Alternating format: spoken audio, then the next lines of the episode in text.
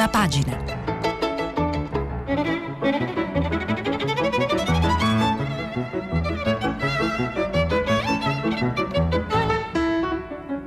Questa settimana i giornali sono letti e commentati da Luigi Contu, direttore dell'agenzia ANSA. Per intervenire telefonate al numero verde 800 050 333. Sms e WhatsApp anche vocali al numero 335 56 34 296. Buongiorno, buongiorno, a tutti, ben ritrovati, ben ritrovati oggi giornata ricchissima di informazioni, finalmente è arrivato il tanto atteso decreto del governo, intanto io voglio ringraziare tutti quelli che ieri mi hanno scritto, ci hanno scritto, poi la redazione nel pomeriggio mi ha girato anche eh, altri messaggi e mi fa molto piacere interagire con chi eh, con me legge i giornali e poi ne vuole discutere anche se eh, a volte appunto non siamo d'accordo. Dicevo, giornata mh, importante da un punto di vista eh, politico eh, per il nostro paese perché il governo ha finalmente eh, stabilito quali saranno eh, i passaggi per una graduale riapertura eh, dopo questo eh, lungo periodo di chiusure dovute alla pandemia. È stata una giornata complicata dal punto di vista politico, ve la riassumo prendendo il titolo del manifesto che come sempre è molto efficace in prima pagina il manifesto con una foto ANSA della riunione di ieri scrive la prova del fuoco, Draghi punta i piedi e respinge al mittente le richieste di Salvini sul coprifuoco alle 23. Forza Italia e Italia Viva prima si schierano con il leghista, poi si adeguano. Si consuma il primo strappo nella maggioranza, la Lega si astiene sul decreto e annuncia che lo farà anche in aula. Beh, questa è un po' un sommarione eh, di, di, quello che eh, andremo a leggere con eh, questa, eh, questo titolo del manifesto. Eh, e quindi è stata mh, mm, veramente da un punto di vista eh, politico una giornata complicata. le due parole che ricorrono di più nelle aperture sono appunto strappo, crepa, strappo lo utilizzano il Corriere della Sera, la stampa, l'avvenire ricorre alla parola crepa, mm, Repubblica titola Draghi doppio no a Salvini, il Corriere della Sera lo strappo della Lega, eh, il eh, messaggero altrettanto sul fuoco alle 22 strappo della Lega, lo strappo di Salvini per la stampa, eh, il Fatto Quotidiano come spesso fa fa un passo avanti rispetto alla fotografia della situazione e comincia a interpretare quello che è successo. Draghi ha scoperto chi è Salvini. Eh, eh, mentre eh, il giornale eh, titola con eh, alta attenzione crisi Salvini Draghi. Eh, il tempo, Draghi non molla il coprifuoco e così via. In praticamente tutti i giornali eh, sono eh, come dire, focalizzati su questa giornata, una giornata eh, che è importante per il futuro di tutti noi perché è la giornata della terra eh, e la stampa eh, fa una bellissima controcopertina proprio dedicata a, a questa giornata con una fotona eh, con il titolo Questa terra è la mia terra riprendendo eh, l'autobiografia di Woody Guthrie e anche Avvenire che è un giornale eh, sempre molto attento ai temi ambientali fa una, una, un'apertura proprio sulla biodiversità e su questa eh, giornata importantissima. Poi ci sono anche altre aperture naturalmente, ma eh, eh, diciamo eh, non centrate sul, sulla giornata di ieri. Il foglio eh, mh, dedica l'apertura al fine vita. Ehm, eh, il, il domani invece ha, eh, domani ha invece una inchiesta su un emendamento nella regione toscana che metterebbe nei guai il presidente eh, Libero eh, ci, eh, si, si, si, sofferma eh, sui problemi dei proprietari delle case, avere in casa una disgrazia, lo sfogo di chi se l'è vista occupare, mentre invece il 24 ore, come è giusto che sia, ne parleremo poi in rassegna, dedica l'apertura al recovery, perché anche qui siamo arrivati finalmente al, al, al, ai giorni decisivi perché il governo e il, il Presidente del Consiglio Draghi stanno per presentare la proposta dell'Italia sul recovery plan. Dunque, queste sono sostanzialmente eh, le prime pagine dei giornali. Oggi vi prego di avere qualche mm, un po' di pazienza perché non ho ritagliato, quindi sentirete molto frusciare di pagine, ma forse è anche bello sentirle. Se vi piacciono i giornali, vi segnalo che anche che in edicola ci sono oggi due settimanali, Famiglia Cristiana che dedica la copertina e largo spazio ad una inchiesta su eh, Taranto e, e, e sulla eh, transizione diciamo, della, eh, dell'ex Ilva con eh, un'inchiesta appunto di, eh, che parla dei veleni di Taranto e Left eh, che invece dedica la copertina alla Patrick Zachi, Liberazione senza se e senza ma e naturalmente ci associamo a questo appello.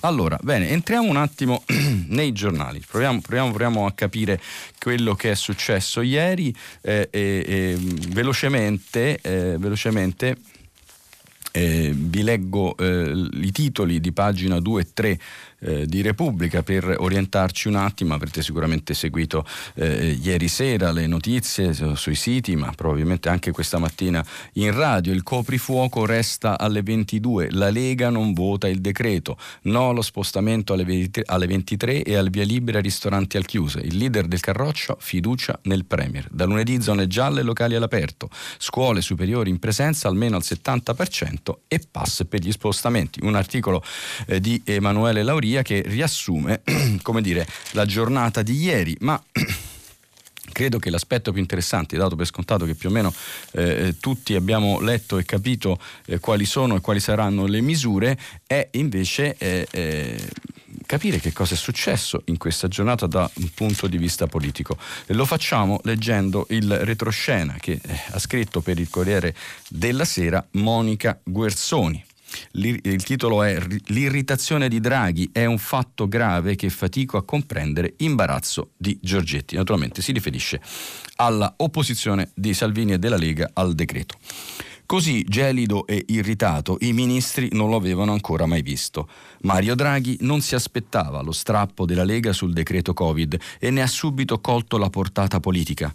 È un fatto grave, ha commentato il Presidente del Consiglio a riunione ancora in corso. Durante l'ultima cabina di regia, il capo delegazione Giancarlo Giorgetti aveva garantito il voto a favore del Carroccio e invece, per dirla con la sintesi di un ministro, poi Salvini ha forzato e si sono astenuti. Un partito di maggioranza che non vota un provvedimento chiave per la vita sociale ed economica del Paese è un passaggio che rischia di destabilizzare la maggioranza. Draghi non lo aveva messo nel conto, tanto che venerdì nell'ultima conferenza stampa aveva assicurato che lui non ha bisogno di lanciare appelli all'unità perché in Consiglio dei Ministri c'è sintonia. In cinque giorni il clima è cambiato. L'SMS con cui Salvini annunciava a Draghi che la Lega non può votare questo decreto perché troppo punitivo su ristoranti, palestre e piscine non ha sortito gli effetti sperati. Le tensioni tra i partiti e le divisioni all'interno della Lega si sono riversate sugli incontri di Palazzo Chigi. Se il Consiglio dei Ministri è iniziato con un'ora di ritardo è perché Draghi si è chiuso in una pre-riunione con i capi delegazione Giorgetti, Gelmini, Franceschini, Speranza e Bonetti, mentre Salvini da fuori continuava ad alzare la voce. Il Premier provava a ritrovare quell'unanimità con cui la cabina di regia aveva approvato la bozza. In questi giorni abbiamo visto tante richieste, anche di segno opposto, esordisce Draghi. Ci sono scienziati che ci rimprovano di aver aperto troppo e chi invece chiede, eh, scusate, chi invece chi chiede di fare di più.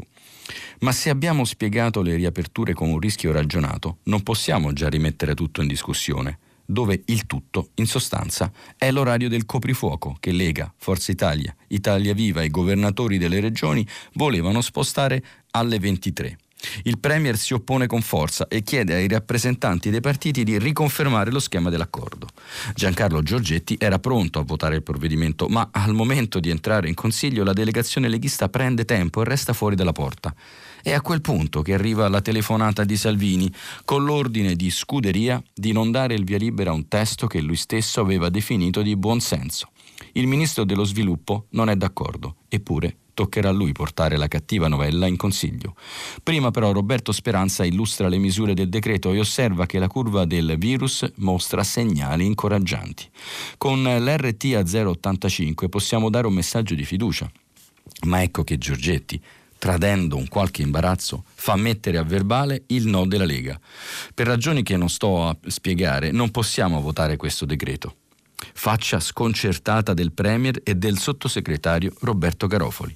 Non possiamo raggiungere un accordo in cabina di regia e poi cambiare tutto per un ultimatum che arriva da fuori, commenta Franceschini. E Draghi, a dir poco seccato, è un precedente grave. Fatica a comprendere, le decisioni su coprifuoco e ristoranti le avevamo prese insieme.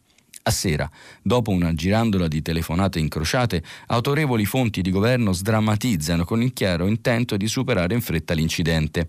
A Palazzo Chigi sperano che i dati epidemiologici migliorino in fretta e non si esclude di poter presto allentare le maglie dei divieti.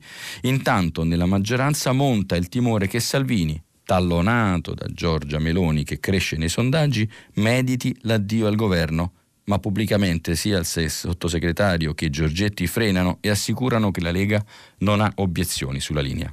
Seppure ne avesse, Draghi tirerebbe dritto, convinto com'è che un governo non insegue le bandierine dei partiti, ma agisce nell'interesse generale.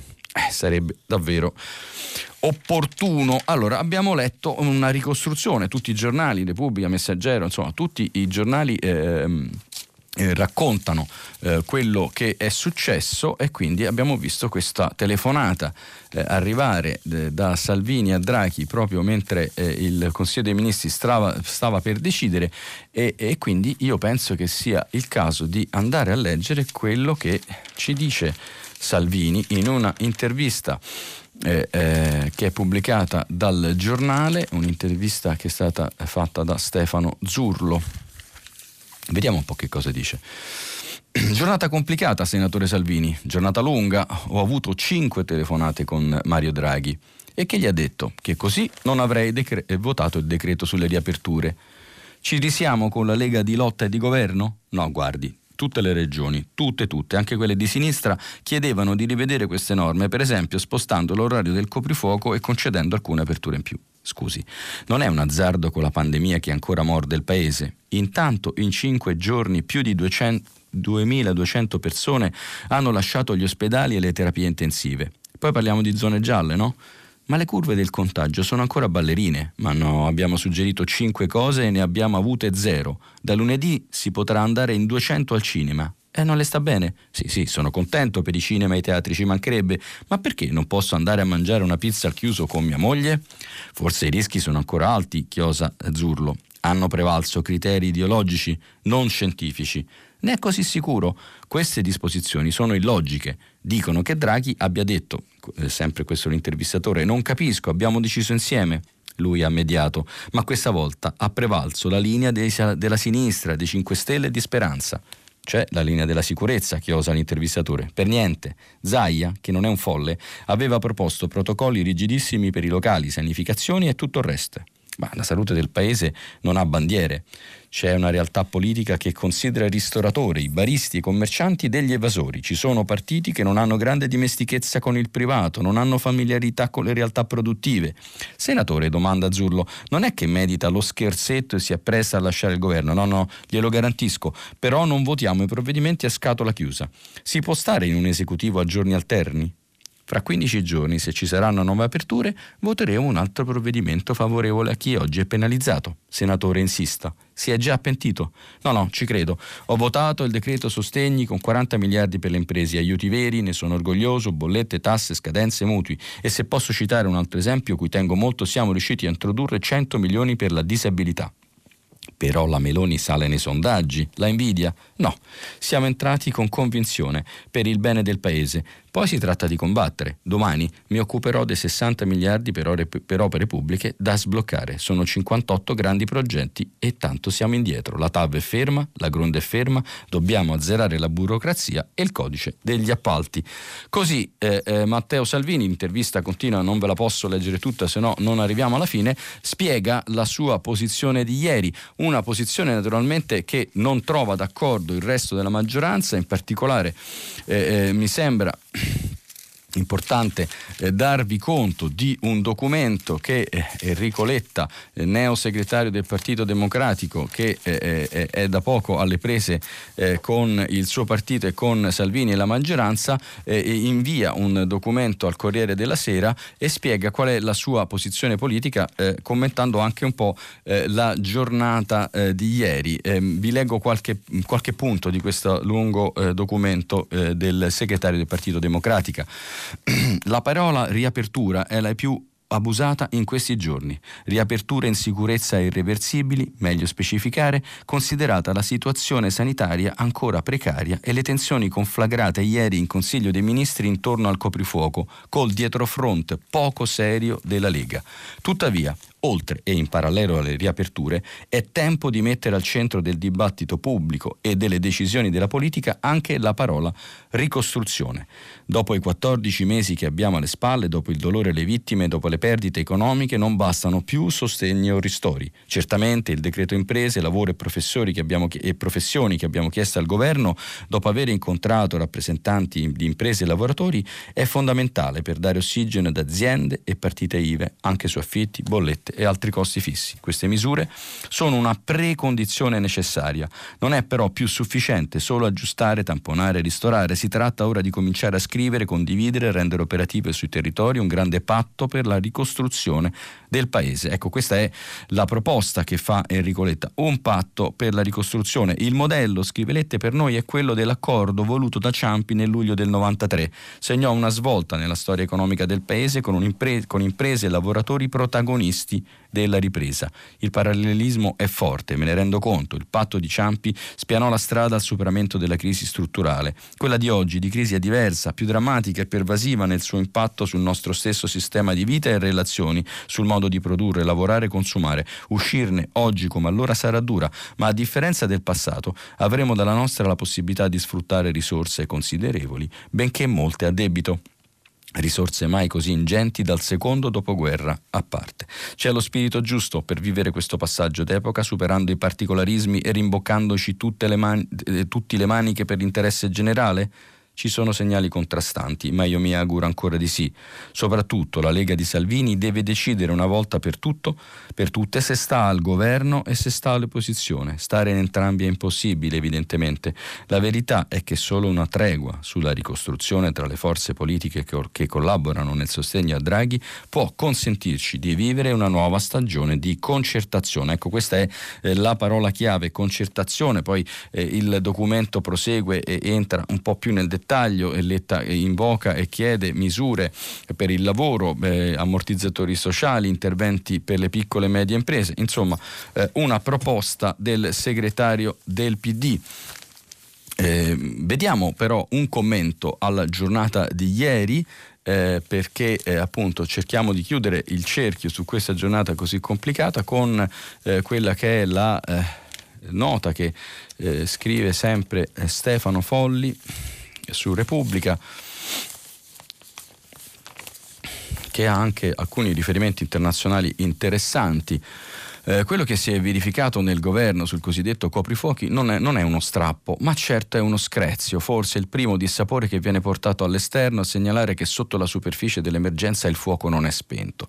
Del resto il tema delle chiusure alle 22 è insieme tecnico, sanitario e politico, per cui la Lega non rinuncia a marcare un dissenso. Continuerà a insistere, c'è da crederlo, fin tanto che lo scenario non cambierà. In caso contrario, per Salvini il rischio di lasciare troppo spazio a Giorgia Meloni, scontentando al tempo stesso il suo elettorato, è intellorabile è intollerabile. È ovvio che Draghi farebbe volentieri a meno di queste mezze sfide che per adesso si risolvono in un'astensione. Non sono distruttive, ma indicano un fondo di instabilità forse inevitabile in un governo della maggioranza tanto larga quanto poco coesa. Vedremo nei prossimi tempi, senza dimenticare che si va verso il semestre bianco, con in più le elezioni nelle grandi città proprio nel mezzo, non certo la migliore garanzia per un'estate-autunno senza increspature.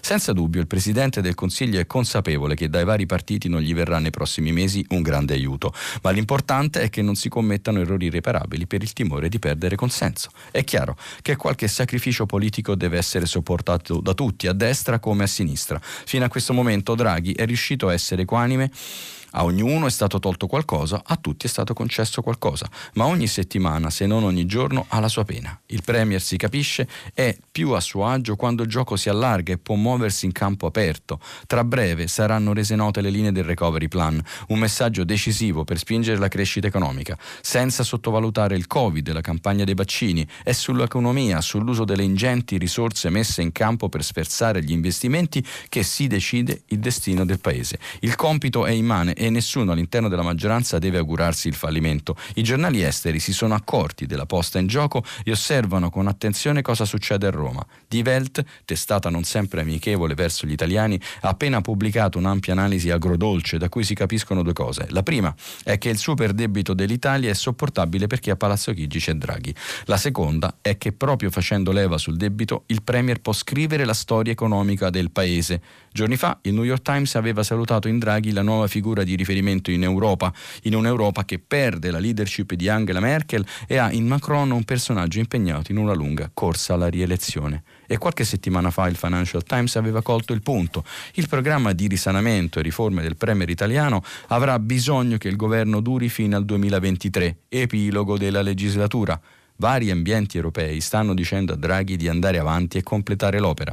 Viceversa, nei palazzi romani sono tutti convinti che l'ex presidente della BCE si prepari ad andare al Quirinale all'inizio del 22 tutto è possibile, anche se è prematuro fare previsioni. Di sicuro, Draghi oggi è l'unica figura di rilievo internazionale che può ambire a ricostruire l'Europa per farle fare un passo avanti verso l'integrazione Meglio quindi aspettare prima di fare calcoli su Colle e dintorni.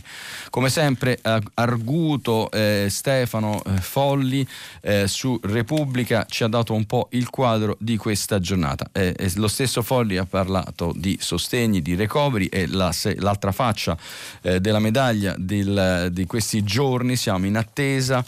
Eh, il messaggero, il messaggero che vado a cercare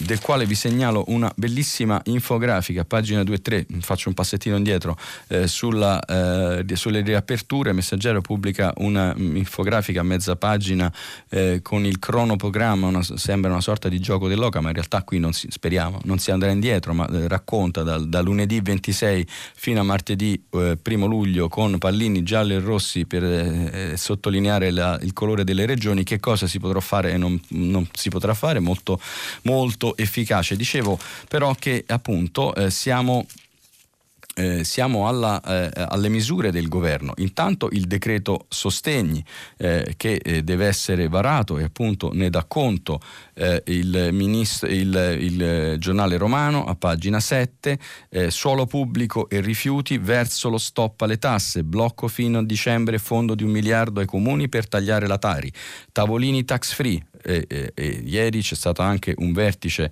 eh, con eh, le parti sociali del Ministro del Lavoro eh, che annuncia una riforma, aumenta il massimale per la CIG a 1.199 euro e si allargherà la platea. Questo per dirvi che il governo si sta muovendo anche sui ristori e soprattutto però sul recovery plan. Recovery plan c'è grandissima attesa, già ieri eh, vi avevo dato conto di una proposta di Confindustria, sempre il giornale di Confindustria eh, eh, apre, come abbiamo sentito prima, su questo tema e ci dice un po' quelli che sono i punti del recovery che arriverà, i numeri. Eh, il piano italiano per la Next Generation UE arriva domani in Consiglio dei Ministri con cifre e progetti rivisitati. Il Sole 24 ore anticipa indicazioni e numeri in vista della cabina di regia che oggi metterà a punto gli ultimi dettagli. Il governo presenterà interventi per 221 miliardi, 121,5 miliardi coperti con il recovery fund vero e proprio e i 30,04 del fondo complementare. Conforma, confermata la struttura in 6 missioni e 16 componenti. Digitalizzazione, innovazione, competitività, competitività e cultura, rivoluzione verde e transizione ecologica, infrastrutture per mobilità sostenibile, istruzione, ricerca, inclusione, coesione e salute. Per i grandi obiettivi dell'Unione Europea il 24% di investimenti per la digitalizzazione, il 38% per il cambiamento climatico e il 10% per la coesione sociale. Questo è il, eh, il, quadro, la cornice del recovery come viene presentata dal eh, Sole 24 ore, eh, se ne occupano tutti naturalmente, mh, mm, vi, vi, vi, segnalo però che Repubblica ha un, eh, un dettagliato, una dettagliata presentazione che fa Roberto Mania, eh, eh, una pagina intera eh, Draghi pronto a varare il piano che punta su alta velocità ferroviaria, transizione ecologica e digitale, ci saranno misure su semplificazione, fisco, concorrenza, pubblica amministrazione e giustizia. Nel recovery da 221,5 miliardi, 5 riforme per la crescita, scrive eh, Roberto Mania. Vi leggo qualche eh, pezzetto eh, del, del suo lungo articolo. È pronto il recovery plan di Mario Draghi da 221 miliardi con 5 riforme, la scommessa sull'energia verde a cominciare dall'idrogeno e la spinta alla digitalizzazione. Ai 191 miliardi di fondi europei che andranno impegnati entro il 2026 si aggiungono 30 miliardi del fondo complementare nazionale che serviranno a finanziare opere infrastrutturali che potranno essere realizzate anche oltre i sei anni previsti dai fondi europei.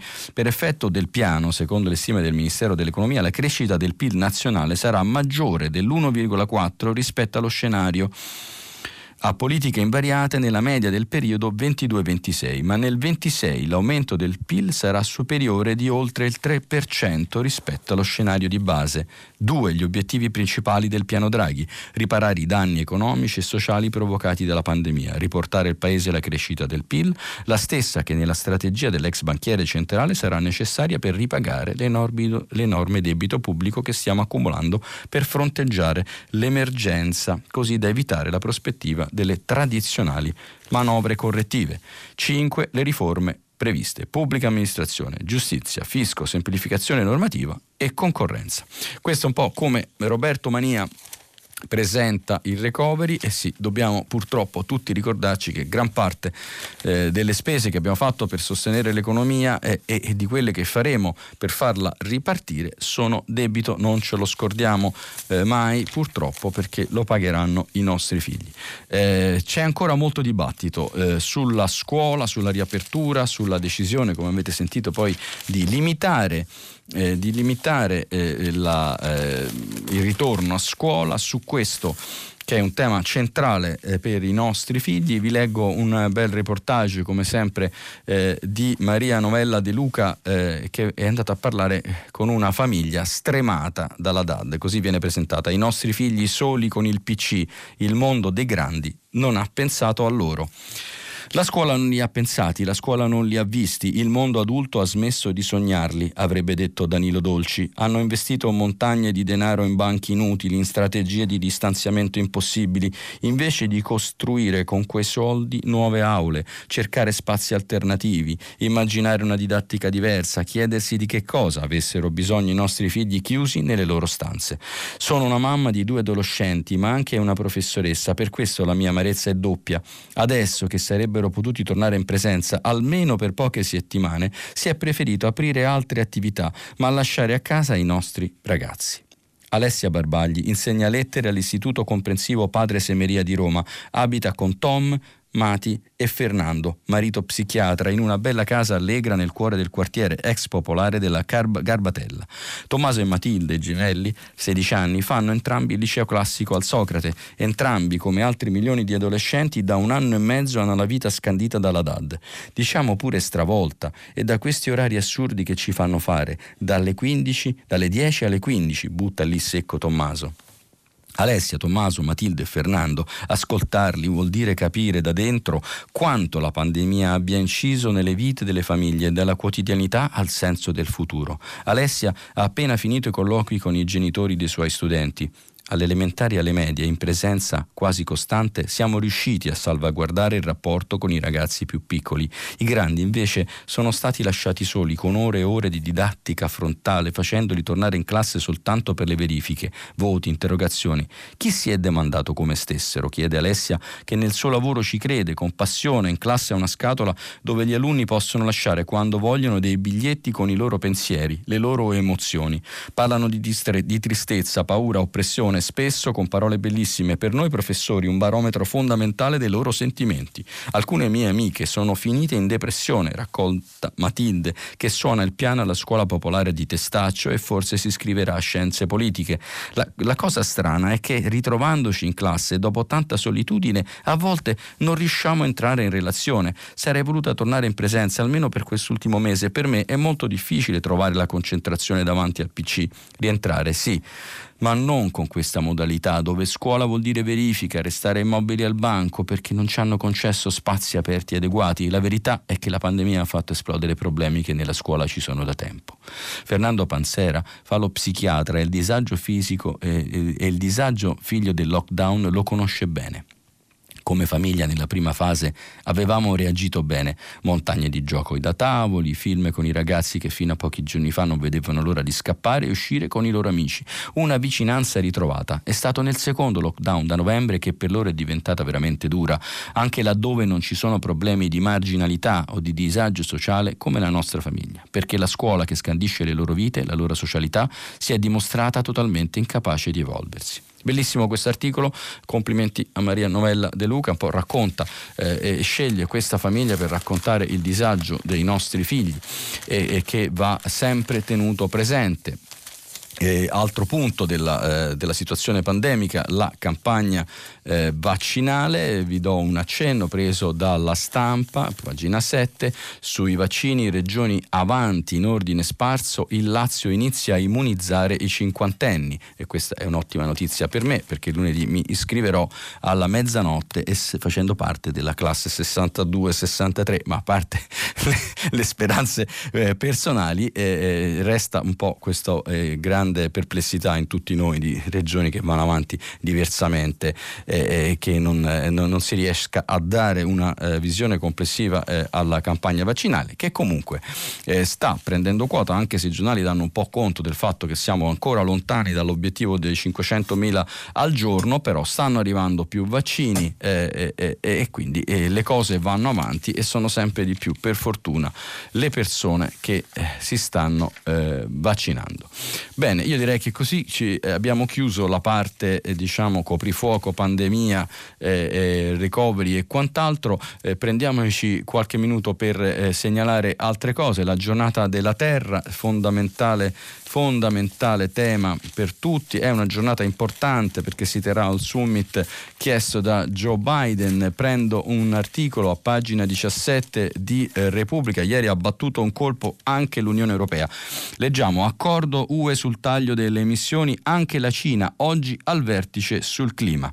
L'Europa si presenta in prima fila al vertice sul clima di oggi voluto da Joe Biden per archiviare la parentesi negazionista trampiana e al quale parteciperà, la vera novità del momento, il presidente cinese Xi Jinping. Dopo 14 ore di maratona negoziale, i governi dell'Unione Europea e l'Europarlamento hanno trovato l'accordo che fa diventare legge gli impegni del continente sul taglio del 55% delle emissioni entro il 2030 e la neutralità climatica nel 2050. È il cuore del Green Deal europeo che inizia a pulsare schivando i ritardi temuti a inizi di pandemia. Anzi, la transizione verde sarà proprio una delle chiavi per portare l'Europa fuori dalla crisi crisi economica. Ora per alimentare il corpo del Green Deal parte l'immenso lavoro tecnico e legislativo con Bruxelles che nell'arco di due anni punta a cambiare una cinquantina di regolamenti e direttive per arrivare a un approccio sistemico che comprenda ogni settore della nostra vita.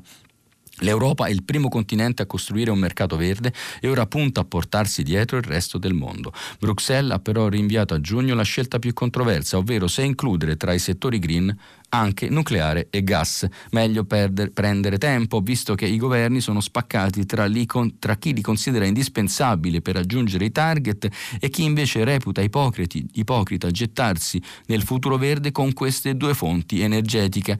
Sempre a giugno arriveranno altre proposte UE che faranno discutere, come la tassa sulla CO2 alle frontiere per tutelare le imprese europee dalla concorrenza di quelle nazioni con legislazioni sul clima meno stringenti.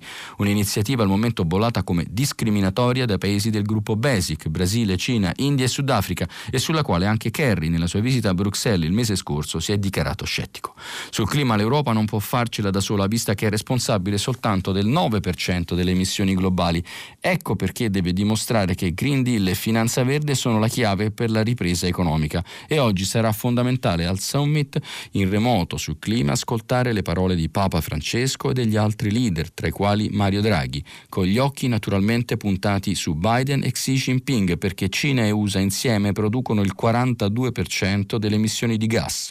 Il presidente statunitense dovrebbe presentare il nuovo obiettivo di taglio delle emissioni americano nelle attese della, vigi- della vigilia pari almeno al 50% entro il 2030.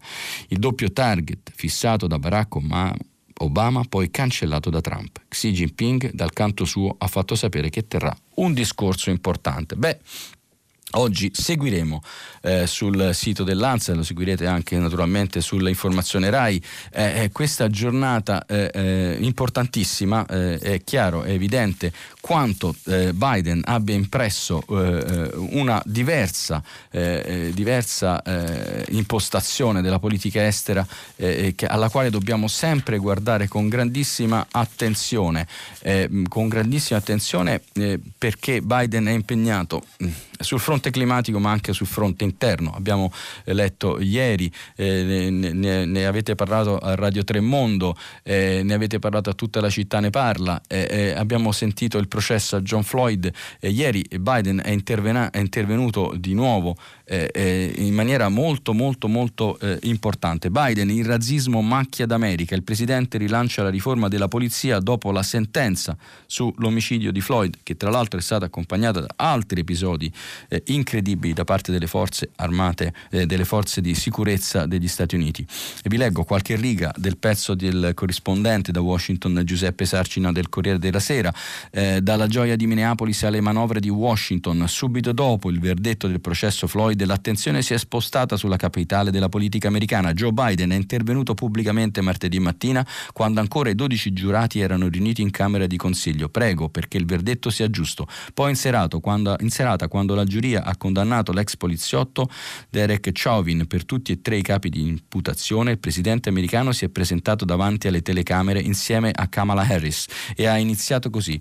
Quello di George Floyd è stato un omicidio in pieno giorno. La doppia uscita di Biden ha suscitato la reazione dei repubblicani. La Casa Bianca non dovrebbe fare pressioni, un argomento oggettivamente fondato. D'altra parte, veniamo da quattro anni in cui Donald Trump insultava apertamente i giudici considerati ostili alle politiche del governo o al suo business privato.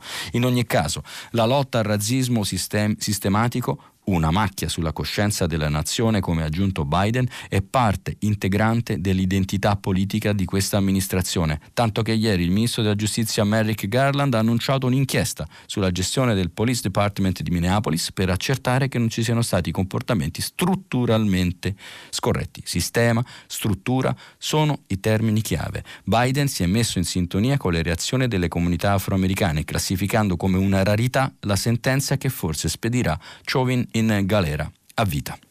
Bene, queste sono le mosse di Joe Biden, eh, giornata anche intensa in Russia, proteste eh, per le sorti di Navalny e un ammonimento di Putin, come dice il Corriere della Sera, Putin agli avversari della Russia attenti a varcare la linea rossa. Il nostro corrispondente da Mosca ieri ci ha raccontato questa giornata eh, molto complicata. Per eh, la gioia di, eh, di molti ascoltatori di Radio 3 si è conclusa la vicenda della Superlega eh, e che è naufragata clamorosamente e devo dire anche con mia personale soddisfazione, e, però la Superlega continua a essere un argomento eh, importante sui giornali. Eh, vi leggo al volo eh, il commento finale dopo eh, la brutta figura fatta eh, dalle società. Con, l'hanno chiesto scusa con eh, una retromarcia nella notte che vi ho raccontato ieri. Massimo Gremellini, il caffè. Non esiste alcun nesso tra la ricchezza e l'intelligenza. Lo conferma la dozzina di miliardari indebitati che ha organizzato il golpe del calcio utilizzando gli stessi metodi da operetta del colonnello Teiero. Chiunque abbia letto un paio di libri di storia o almeno il sussidiario delle elementari sa che per avere qualche probabilità di successo un golpe ha bisogno del sostegno di una parte dell'esercito o della nomenclatura rappresentati nel calcio dai tifosi e dalle vecchie glorie. Invece i golpisti della domenica sono spuntati da soli a mezzanotte come i ladri e con un'arroganza pari all'improvvisazione risultano immediatamente antipatici a tutti. Basti pensare che sono riusciti nell'impresa di trasformare il fin lì anonimo Ceferin, presidente dell'UEFA, in un eroe della resistenza, come Yeltsin quando arringava la folla sul carro armato davanti al Parlamento di Mosca. Nell'ora del fallimento è emersa una certa differenza di stile. Una volta smascherati, i golpisti della Premier League si sono ricordati di avere un'opinione pubblica a cui rendere conto. We made a mistake and we apologize for it. Abbiamo commesso un errore e vi chiediamo scusa per questo, hanno detto all'unisono, rivolgendosi ai tifosi offesi. Ma se Paolo Maldini, a nome del Milan, li ha subito imitati, Andrea Agnelli e Florentino Perez si sono ben guardati dal farlo. Evidentemente oltre a non conoscere la storia, fanno finta di essersi dimenticati anche l'inglese. Ottimo il caffè di, eh, di, di, Gramellini, di Gramellini, quindi ci siamo siamo arrivati verso la fine di questa prima parte.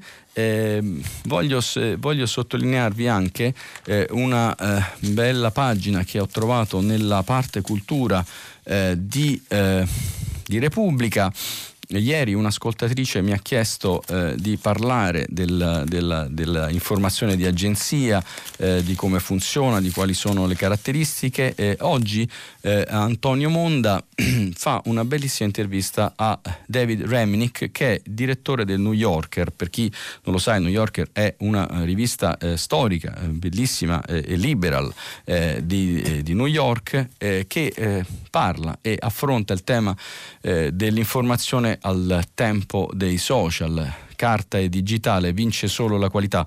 Ve ne leggo eh, qualche, qualche, pezzo perché appunto ho visto che ieri eravate interessati a questo argomento e forse è, è bene ragionarci insieme eh, anche, eh, anche, oggi.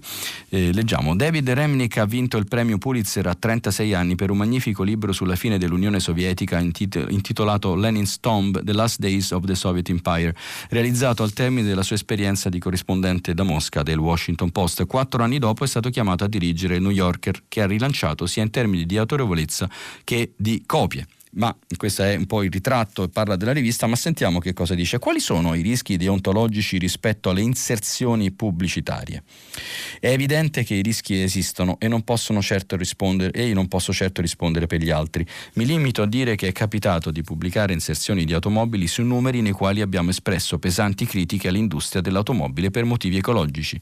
E quali sono i rischi rispetto agli interessi dell'editore? Può esistere un giornalismo auto- autenticamente libero? Libero? Anche in questo caso il rischio è evidente, anche se è del tutto legittimo che un editore promuova i propri interessi. Posso parlare solo riguardo alla mia esperienza personale. In 23 anni non ho subito alcuna pressione dal mio editore, neanche quando abbiamo assunto delle posizioni dure che hanno scatenato controversie. Mi rendo conto tuttavia di trovarmi in una situazione rara ed estremamente fortunata. Crede ancora nella carta stampata? Io credo nel lettore. Se preferisce la carta stampata benissimo, ma va perfettamente anche se preferisce il digitale. Negli ultimi anni c'è stata un'accelerazione esponenziale verso il digitale, tuttavia la carta è lungi dallo scomparire, le due cose possono convivere. Il pubblico attribuisce lo stesso peso a un articolo letto online rispetto a uno stampato?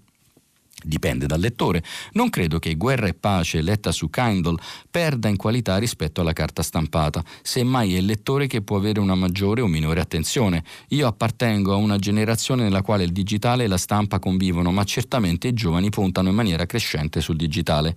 Che impatto oggi hanno gli editoriali politici? La presidenza Trump ha dimostrato che avere contro tutte le grandi testate può essere influente. Non sono d'accordo. Il ruolo della stampa nei quattro anni della presidenza Trump è stato efficace e in alcuni momenti perfino eroiche e, eroico e credo che sia stato di determinante importanza nella recente sconfitta. Ma nella prima elezione Trump, chiede Antonio Momba, ha comunicato prescindendo dai giornali. Non ha inventato nulla, ma ha utilizzato abilmente strumenti contemporanei come i social. I politici di ogni colore tendono a diffidare di tutto, di tutto ciò che è media tra loro e l'elettorato. Al tempo della radio, due politici diversissimi, quale Hugh Long e Franklin Delano Roosevelt, amavano parlare direttamente al pubblico senza interlocutori. Bill Clinton amava andare in trasmissioni come quella di Larry King, che lo metteva completamente a suo agio e gli offriva il microfono per dire quello che riteneva.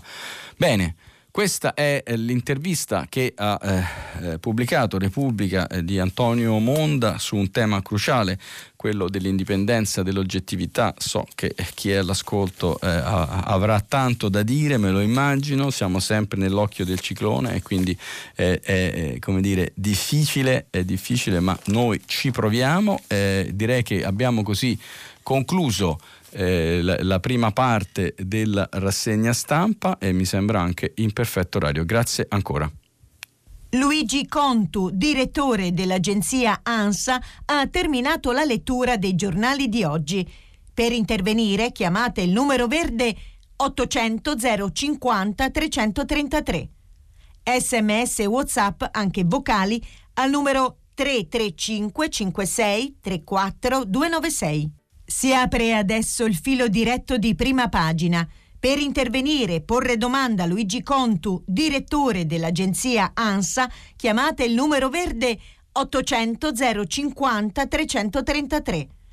Sms e WhatsApp, anche vocali, al numero 335 56 34 296. La trasmissione si può ascoltare, riascoltare e scaricare in podcast sul sito di Radio 3 e sull'applicazione Rai Play Radio.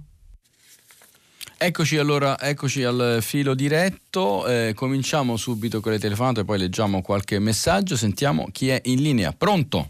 Sì, buongiorno dottor Contu, sono Giuseppe, telefono da Scicli. Eh, a proposito del voto contrario, diciamo meglio dell'astensione dei ministri leghisti ieri in Consiglio dei Ministri, sì. io voglio ricordare che c'è un eh, precedente illustre, lei ricorderà che eh, nel luglio del 1990, sesto governo Andreotti, si votava appunto in Consiglio dei Ministri la famosa legge Mammì, la legge delle TV, eccetera. Bene, essendo contrari, cinque ministri eh, della eh, sinistra, sinistra DC sì. si dimisero, fra questi eh, un signore come Mino Martinazzoli, Martinazzoli e un signore che si chiama Sergio eh, ho perso la voce, però eh, vediamo se recuperiamo Giuseppe. Sì, sì, pronto. Eccolo, eccolo, eccolo. eccolo. Sì, sì, stavo dicendo, quindi un po' magari riprendo qualcosa che si è perso, cioè votarono contro cinque ministri, fra i quali Martinazzoli e, e un Mattarella. signore che si chiama Sergio Mattarella. Lei ricorda meglio, meglio Ero me. presente ecco, quel giorno. Oh.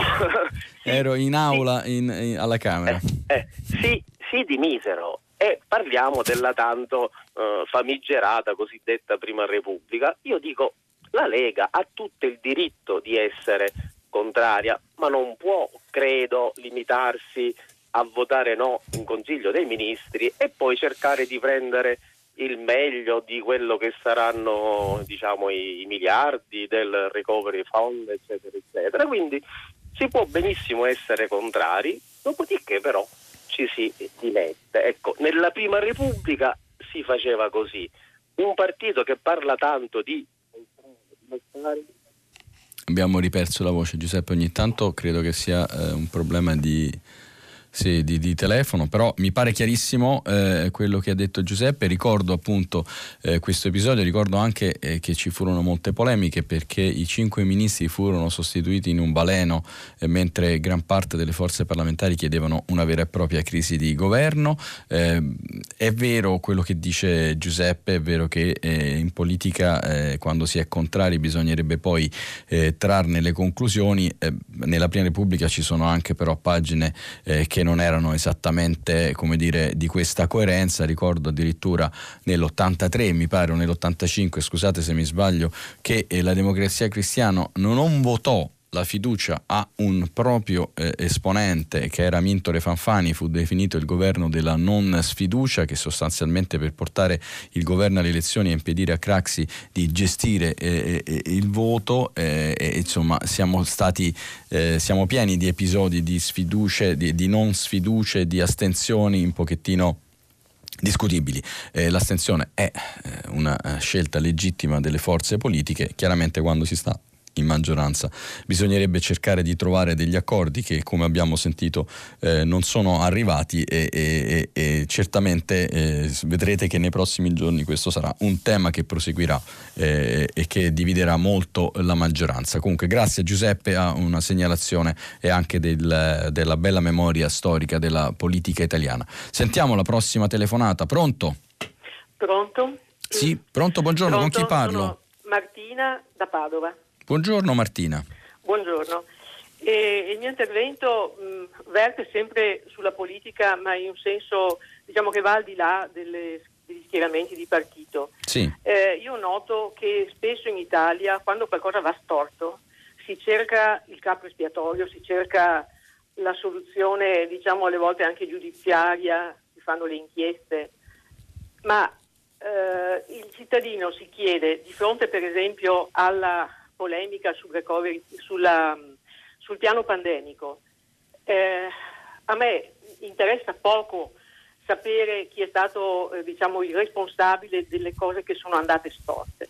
Mi interesserebbe molto sapere se a livello centrale, a livello anche tecnico, c'è qualcuno che sta pensando a come implementare, rifare un piano pandemico che ci servirà senza dubbio, non ci sono dubbi sul fatto che l'attuale emergenza non sia, non sia un unicum, probabilmente si ripeterà. E allora ci vorrebbe un, una visione un pochino più ampia per vedere cosa ha funzionato, perché alcune cose hanno funzionato e ce ne hanno dato atto anche eh, all'estero e molte cose invece non hanno funzionato. Ci vorrebbe un'analisi fredda ma empatica con i cittadini.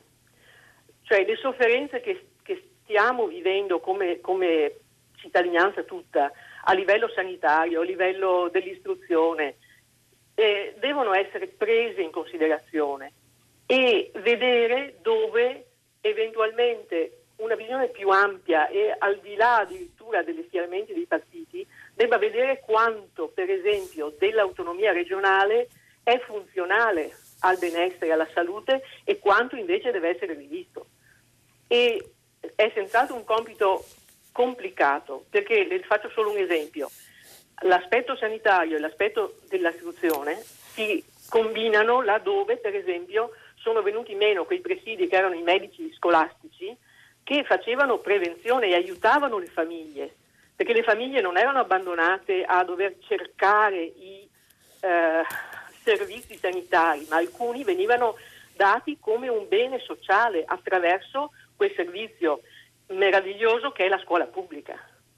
Quindi mh, al, al, di là di, tanti dettagli, io direi bisogna far tesoro di ciò che è andato storto non solo per indicare il colpevole, ma per progettare. Per esempio il tracciamento, il tracciamento è andato male, abbiamo speso soldi per niente per fare questi famosi immuni che non ha funzionato, ma andiamo a vedere perché non ha funzionato, quali sono gli snodi organizzativi? E, diciamo di autonomia o non autonomia che hanno messo, si sono messi di traverso. E, veramente mi sta molto a cuore tutto questo. Martina, sì. sì. No, mi scusi se l'ho interrotta, eh, non volevo, quindi se ancora eh, vuole andare avanti prosegua, la prego. No, era solo, solo okay. un accenno al fatto che come donna io mi sento particolarmente impegnata in questo momento a far presente il peso enorme che questa emergenza eh, ha scaricato sul, sulle spalle delle donne e quindi questo appello è anche un appello per vedere come mh, tutti insieme, uomini e donne, possiamo fare meglio per creare delle situazioni più vivibili per i nostri figli e per i nostri nipoti. Grazie Martina, eh, un intervento garbatissimo, intelligente e lungimirante, eh, un editoriale che pubblicherei se fosse possibile, se fossi direttore di un giornale, se me l'avessero portato l'avrei pubblicato perché ha messo veramente a fuoco eh, gli elementi eh, in positivo, anche se veniamo da un'esperienza negativa eh, che non dobbiamo, come dire, eh, non possiamo e non dobbiamo dimenticare perché poi chi fa le scelte deve rispondere all'opinione pubblica nel momento sacro della scelta dell'elettore eh, quando si mette la scheda nell'urna, però però ha ragione, eh, noi dobbiamo fare tesoro, dobbiamo riflettere, eh, devo dire che eh, il Presidente Draghi eh, eh, ha, ha, già espresso alcuni elementi di riflessione, il mondo politico in generale si sta chiedendo come abbia funzionato il rapporto, che è uno degli elementi che lei ha messo in luce, tra governo centrale e regioni, con un dibattito importante, qui sono state fatte delle scelte importanti con la riforma dell'articolo, dell'articolo quinto,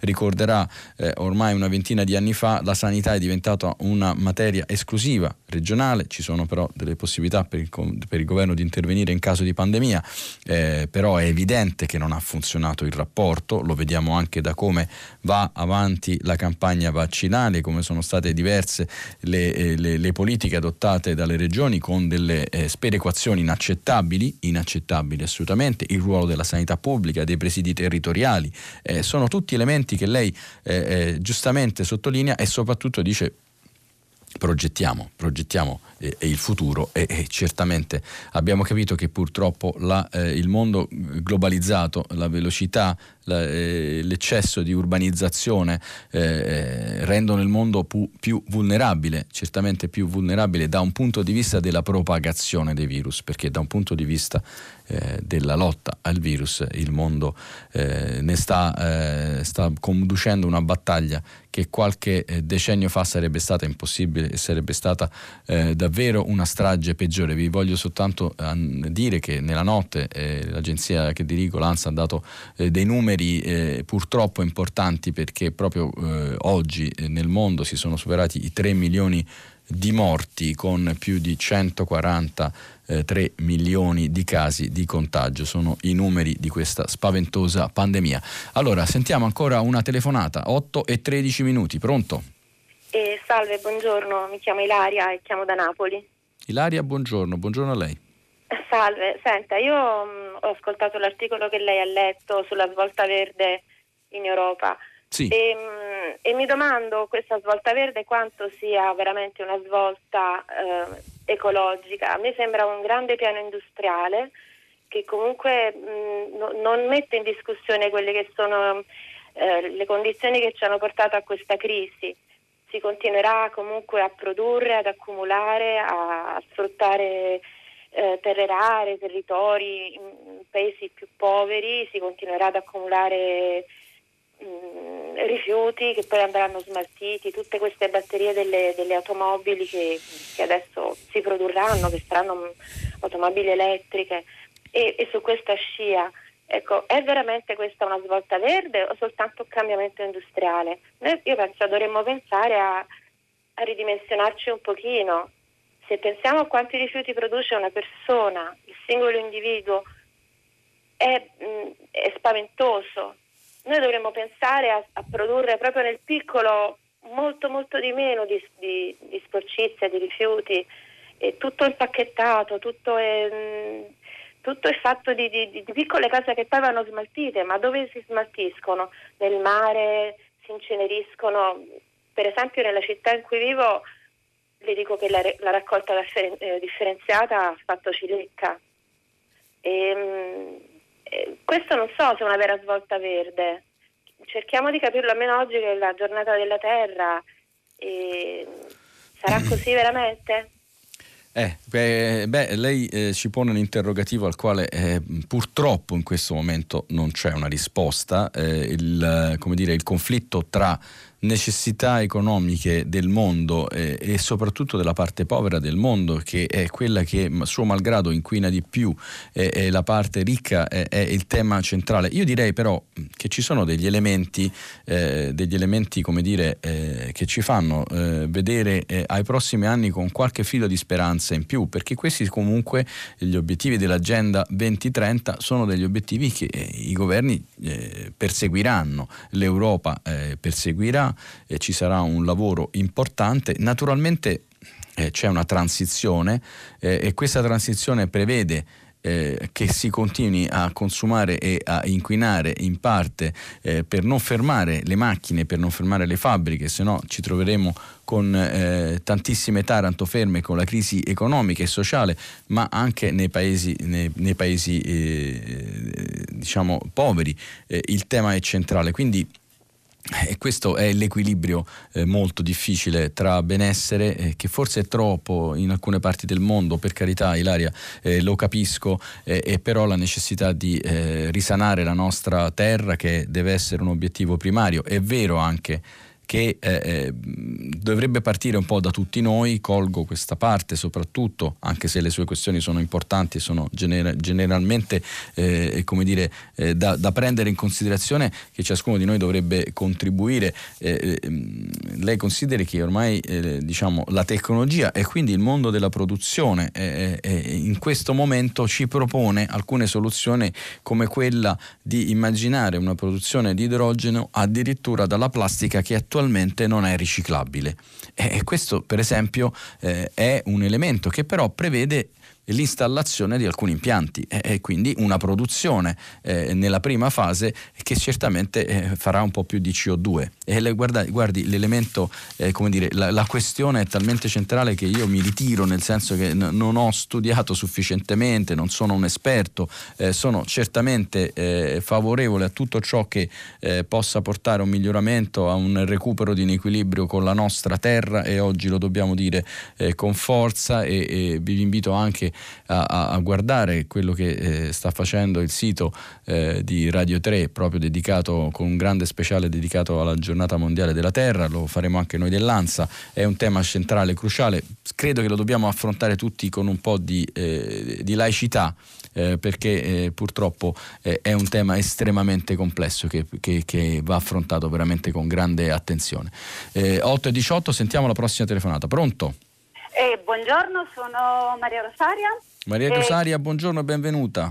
Grazie, grazie. Buongiorno, chiamo da Velletri, da, la, da una scuola media, eh, per la precisione la Velletri Nord, ed è una scuola nella quale io sto lavorando molto bene perché ehm, ho un contatto con le ragazze e i ragazzi a dir poco emozionante, eh, nel senso che sono riuscita a a, a far sì che con loro io abbia un rapporto proprio di reciproco scambio, dove loro sono un grande arricchimento per me e io per loro. Ovviamente sono ragazzini, non mancano eh, insomma i momenti in cui li devo riprendere.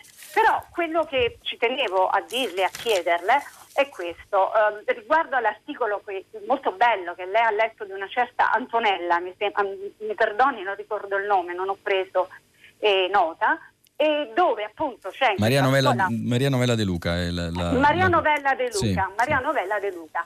E allora in questa scuola, in questo liceo, eh, dove ci sono i ragazzi che sono depressi perché vanno in DAD, e poi c'è la cassetta dove i ragazzini mettono sì, eh, le loro emozioni. A me capita questo, voglio fare da controparte. Cioè a me capita che o in DAD o in presenza o come vuoi, perché ho anche organizzato dei piccoli gruppetti che mi porto a Roma durante il weekend a parlare in inglese, perché io sono un insegnante di inglese, e c'è un'allegria, un entusiasmo nelle classi eh, che si può proprio toccare. Ancora una volta abbandoniamo la uh, cultura del pianto perché non giova a nessuno. Il fatto di prendere forza dai ragazzi stessi, perché noi adulti siamo le guide, è, è, è, molto importante. Il fatto di psicologizzare sempre e basta. Psicologizziamo, mi scusi, psicologizziamo qualunque cosa. Qui va bene la cultura del fare. Quando lei adesso nella precedente telefonata ha parlato di ambientalismo, ebbene, lo scorso anno io ho lavorato con i ragazzi che sono qui davanti a me stanno ascoltando in, in, in silenzio, ma con gli occhi molto vivi, molto entusiasti, Abbiamo fatto Greta Thunberg, abbiamo fatto le magliette di Greta Thunberg, cioè cominciamo già a fare, non deleghiamo sempre a United States of America e a Draghi, mm. no, ci siamo anche noi. Ecco, era questo il messaggio eh, che volevo eh, fortemente, entusiasticamente dare. Si può fare, ma iniziando già da noi, no alla depressione, no alla cultura del pianto e basta è un lamento continuo. Diamoci da fare, si può fare. E i ragazzi e le ragazze sono un motore, sono un'energia notevole. Lei non sa quello che può fare una classe. Come ultima cosa, se non rubo il tempo di nessuno, leggo una lettera che una bambina di 11 anni mi ha scritto. Ma così, eh, mi ha dato sto bigliettino mentre passavo da una classe all'altra. Deve essere veloce però. Sì, salve prof, questi mesi in cui ci siamo conosciuti e di prima media sono stati bellissimi. Ora che la conosco meglio, uh, so che mi aspettano due anni favolosi con lei, con dad e senza dad. Quando abbiamo lezione con lei, io non vedo l'ora di imparare. Grazie per tutto quello che ci insegna e quanta pazienza ha con noi. Thanks! Non basteranno mai tutti i grazie che vi dico. Bene. Lei è una super prof.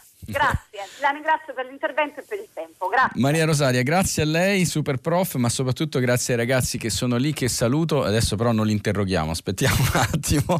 No, a parte gli scherzi, eh, mi è piaciuto molto il suo intervento, ha ragione, bisogna, mh, mm, bisogna avere questa forza, questa energia, bisogna fare eh, eh, davvero uno sforzo tutti quanti e, e, i ragazzi sono energia pulita, eh, sono energia del nostro futuro. Beh, visto che lei ha letto eh, eh, questa lettera molto carina di una sua alunna, eh, devo dire che ieri mi è stata mandata da un ascoltatore anonimo eh, che si chiama, che si, si definisce Billy Pilgrim, che forse qualcuno ricorderà, è il protagonista eh, di un eh, romanzo, un romanzo di fantascienza, diventato poi un film importante, un romanzo diciamo pacifista. Mi ha mandato addirittura una poesia che vi leggo qualche, qualche rima sul tema della scuola, carinissima, si chiama All'apparil del vero ballata degli agonizzanti.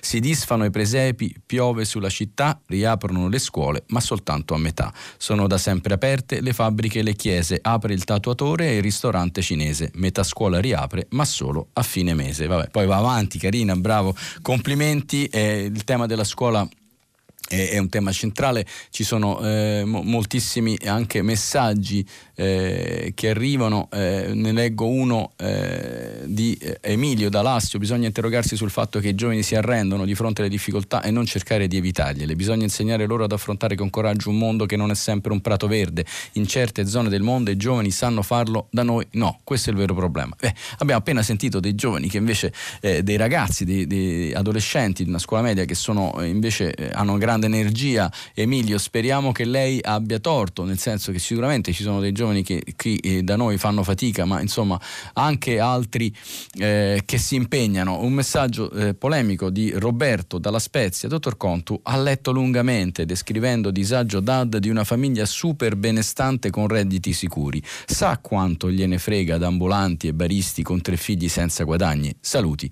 Eh, Roberto, eh, lo capisco eh, penso che non sia però come dire, eh, il caso di mettere in contrapposizione chi eh, in questo momento ha un reddito sicuro perché fa un lavoro, ha fatto delle scelte, ha avuto delle opportunità magari eh, più importanti delle sue e credo che questo sia proprio un momento in cui eh, queste due anime del paese, le, le, le, anime di chi ha un reddito, eh, ha un lavoro eh, più sicuro e chi è in difficoltà come appunto bar, esercizi commerciali, operatori turistici, ambulanti, è in grande fatica ci vorrebbe coesione e ci vorrebbe anche disponibilità da parte di chi, come me, per esempio, è un po' più al sicuro di contribuire a un momento così difficile. Sentiamo la prossima telefonata alle 8.25. Sì, pronto, buongiorno, sono Lucia, chiamo da Tobi. Lucia? Eh, accus- sì, Lucia. Scusa, sì. Buongiorno. Buongiorno, buongiorno. Mi ha colpito molto una frase che lei ha letto, credo, nell'intervista di Salvini, in cui lui diceva che bisogna azzerare il codice degli appalti. Ora, io eh, ho ricordato in un messaggio che avevo mandato che eh, forse si è dimenticato Salvini che in Italia c'è la criminalità organizzata forse maggiore eh, che in Europa. E sappiamo benissimo che anche se il codice degli appalti sicuramente è farraginoso, dovrebbe essere rivisto, dovrebbe essere migliorato, però questo serve ad impedire alle appunto alla criminalità organizzata, alle imprese mafiose di partecipare agli appalti, visto che loro hanno la liquidità e anche i contatti che spesso gli permettono di vincere queste gare. Quindi eh, prima di parlare di azzerare il codice degli appalti, io proverei a migliorarlo e però a implementare i controlli, sono, che sono una cosa che in Italia è sempre eh, mancante. Era solamente questa la mia osservazione e vorrei sapere cosa ne pensa. Sì, Lucia, mm, chiaramente è un argomento in, dire, molto delicato, eh, eh, però io devo dirle che credo che eh, negli ultimi tempi abbiamo eh, dire, visto tutti eh, che c'è una, una, ehm, una legislazione e, e, una difficoltà molto molto significativa che ha bloccato, eh, ha bloccato moltissimo gli investimenti, soprattutto quegli investimenti che servono per far marciare l'economia e che chiaramente devono essere controllati, devono essere rigidamente controllati, ma siamo arrivati ormai ad una situazione per eh, un codice eh, che, che, è già stato modificato in alcune parti, ma che evidentemente eh, aveva un obiettivo significativo importante, ma eh, nel perseguirlo eh, eh, forse è andato oltre, ha spaventato, ha reso difficilissimo il regime autorizzativo, per cui abbiamo delle amministrazioni pubbliche che fanno molta fatica, i dirigenti pubblici che non vogliono firmare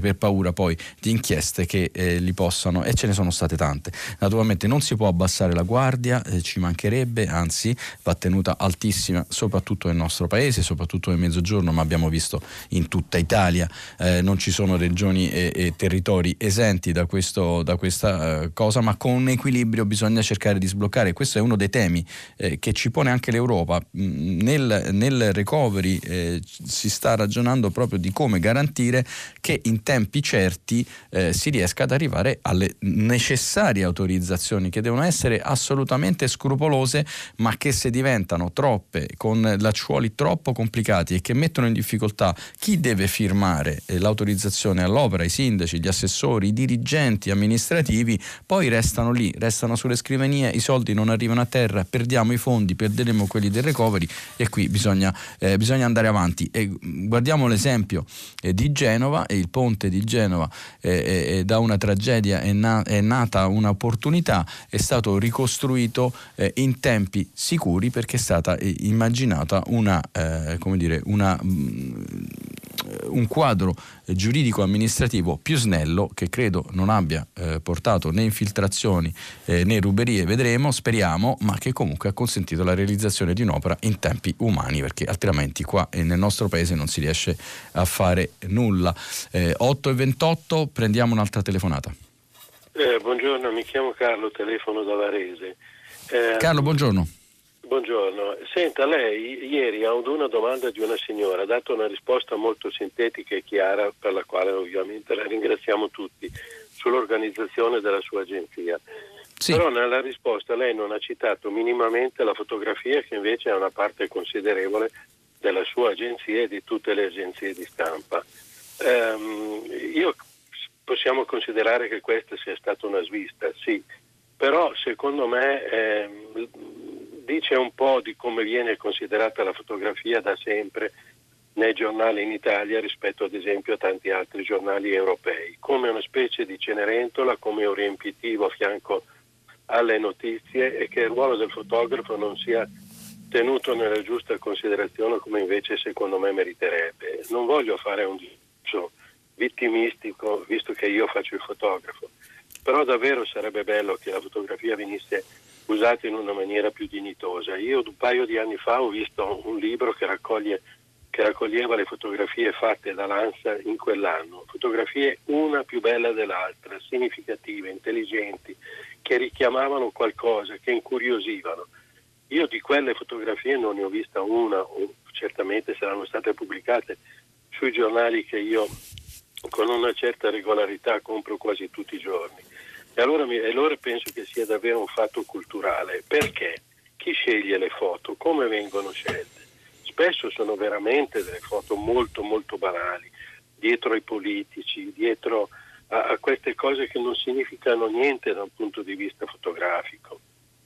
Allora vorrei chiedere a lei, visto che è direttore della più grande agenzia eh, giornalistica, io dico fotogiornalistica italiana, di, di, poter dare una spiegazione. La ringrazio molto. Complimenti per la sua conduzione molto chiara e semplice. Carlo, complimenti a lei, eh, eh, è un collega perché eh, chi fa eh, fotografie racconta eh, la realtà come chi scrive i testi. Eh, sono assolutamente d'accordo con lei e mi, dire, mi, dispiace se ieri non ho avuto, non volevo rubare troppo tempo parlando del, del mio lavoro e del nostro lavoro, ma le immagini sono, le fotografie e, e le immagini, quindi anche i video, sono una parte essenziale, determinante del nostro lavoro. Noi pubblichiamo pubblichiamo tutti i giorni più di 1500 fotografie, non tutte sono belle come quelle che lei ha visto nel libro, eh, eh, che mh, se poi in redazione eh, vuole lasciarmi il suo indirizzo io le manderò anche quello di quest'anno, perché è un libro eh, purtroppo tragico eh, che racconta un anno di pandemia, ma eh, sono d'accordo con lei, il ruolo della fotografia, dell'immagine, nell'informazione, nella comprensione della realtà è decisivo, importante e, e, e noi all'ANSA lo abbiamo proprio al centro della nostra nostra giornata e colgo l'occasione per ringraziare eh, tutti i colleghi fotografi eh, dell'agenzia, non soltanto loro ma tutti che passano delle giornate veramente difficili, altro che noi comodamente seduti alla scrivania a scrivere, se non sei in un posto non riscatti la foto, se non sei al momento giusto eh, non la scatti, eh, se non hai l'inquadratura giusta non ci riesci, non puoi perdere neanche un secondo. E, e questo è il lavoro che fanno, sono dei veri e propri eh, combattenti che apprezzo tantissimo, Io lo ricordo sempre, mi dispiace di non averlo fatto ieri e la ringrazio di avermi dato l'opportunità di tornarci sopra, grazie, grazie grazie davvero a Carlo. Sentiamo la prossima telefonata, per favore. Sì, pronto, buongiorno. Sì, buongiorno. Eh, sono Roberto e telefono da Cittadella in provincia di Padova. Buongiorno a Roberto e buongiorno a Cittadella. Boh, grazie. Senta, io telefono per, uh, vorrei parlare, visto che è la giornata mondiale uh, della Terra, vorrei parlare di demografia. Sì. Volevo il suo parere su questo. Eh. Io sono stato in India circa vent'anni fa e eh, a parte l'ambiente, aria respirabile, rumore, cal- eh, la, la, temperatura, una roba disastrosa, ma vent'anni fa l'India aveva circa un miliardo di persone. Oggi si calcola che l'India ha un miliardo e 300 milioni di persone, vuol dire che in vent'anni la popolazione è aumentata cinque volte il, l'Italia in sostanza, è come avere cinque Italie in più. Ecco, la, la, mia considerazione è proprio questa, che il problema demografico penso che sia diciamo, il problema dei problemi, perché da questo deriva l'alimentazione, quindi l'uso dei terreni, da questo deriva l'ambiente, da questo deriva tutto, oltre che all'inquinamento e alla CO2 sull'atmosfera. Ma il problema dei problemi è questo, perché ho letto proprio qualche giorno fa sulla, su Repubblica che eh, se i cinesi mangiassero il pesce come mangiano i giapponesi, diciamo che tutto il pescato della, degli oceani eh, sarebbe eh, appena sufficiente per sfamare i cinesi. Ecco, questo è un po' il, eh, eh la mia Sì, grazie, grazie, Roberto, è un punto centrale, è un punto assolutamente centrale. Eh, ricordo, se vado un po' a spanne, che le previsioni eh, ci danno una umanità in eh, crescita espo- no, non esponenziale per carità, ma molto forte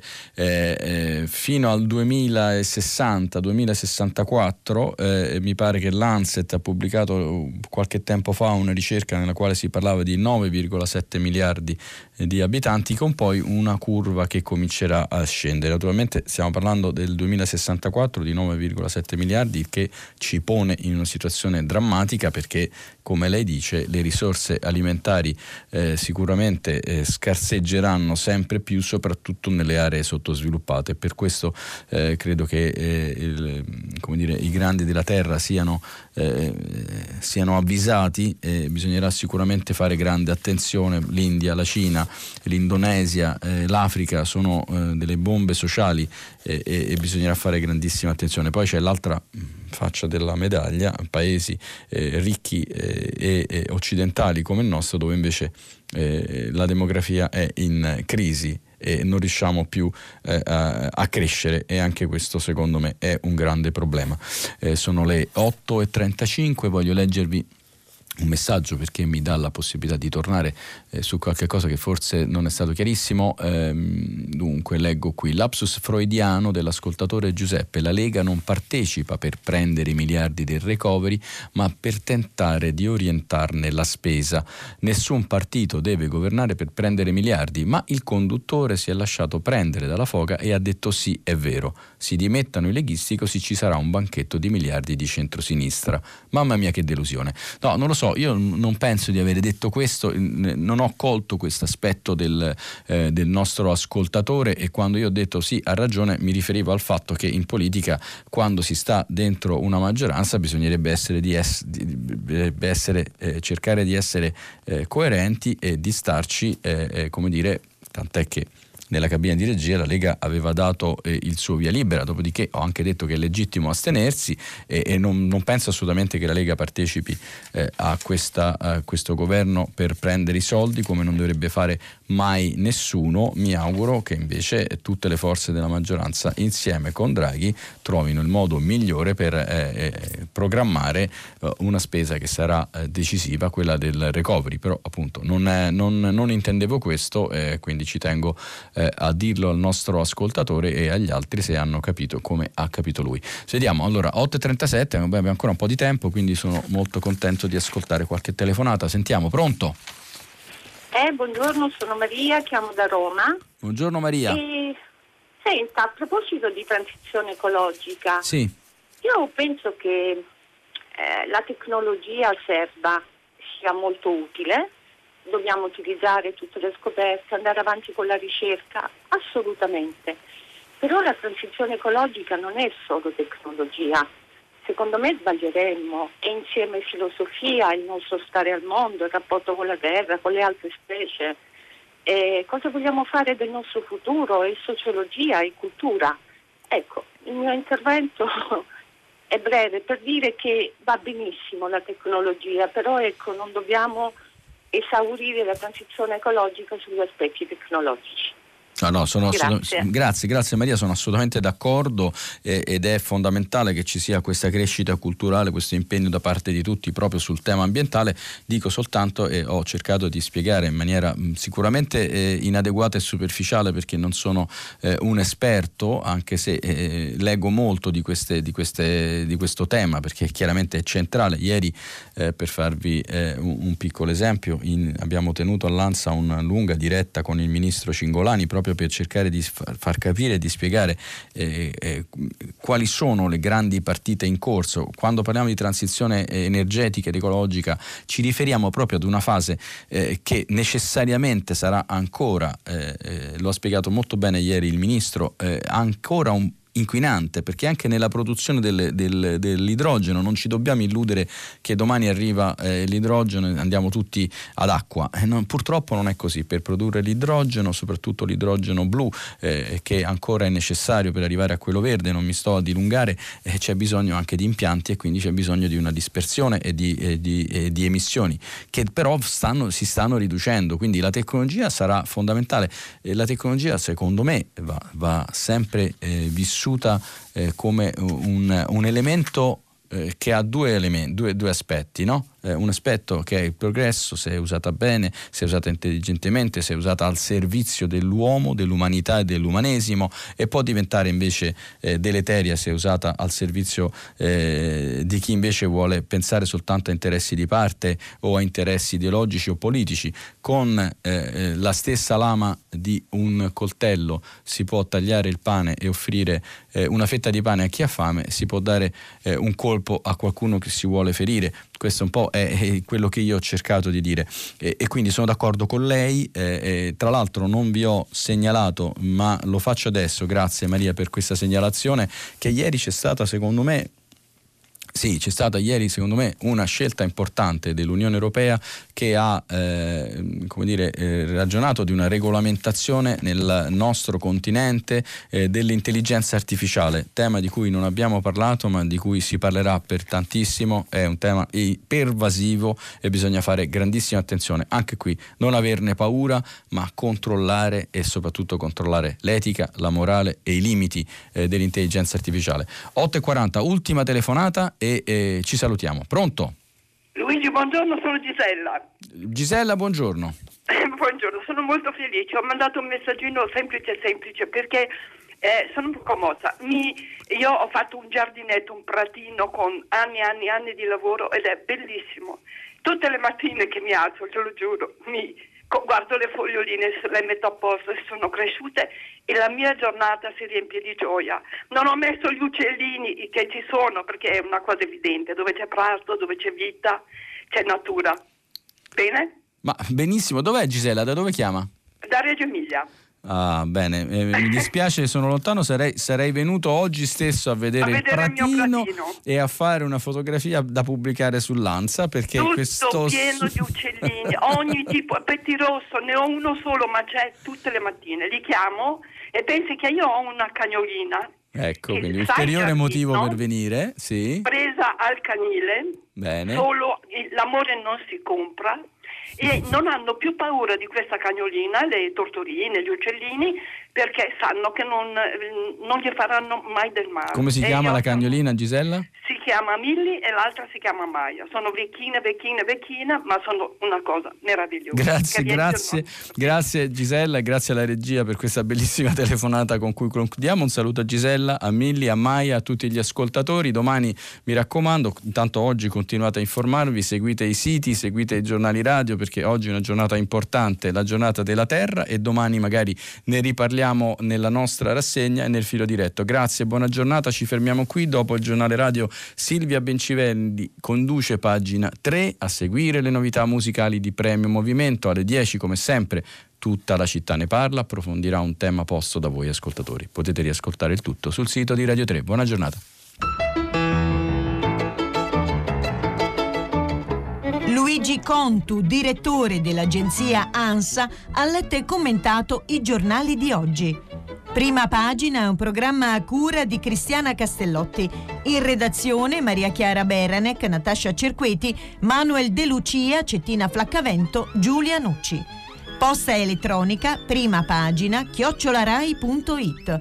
La trasmissione si può ascoltare, riascoltare e scaricare in podcast sul sito di Radio 3 e sull'applicazione Rai Play Radio.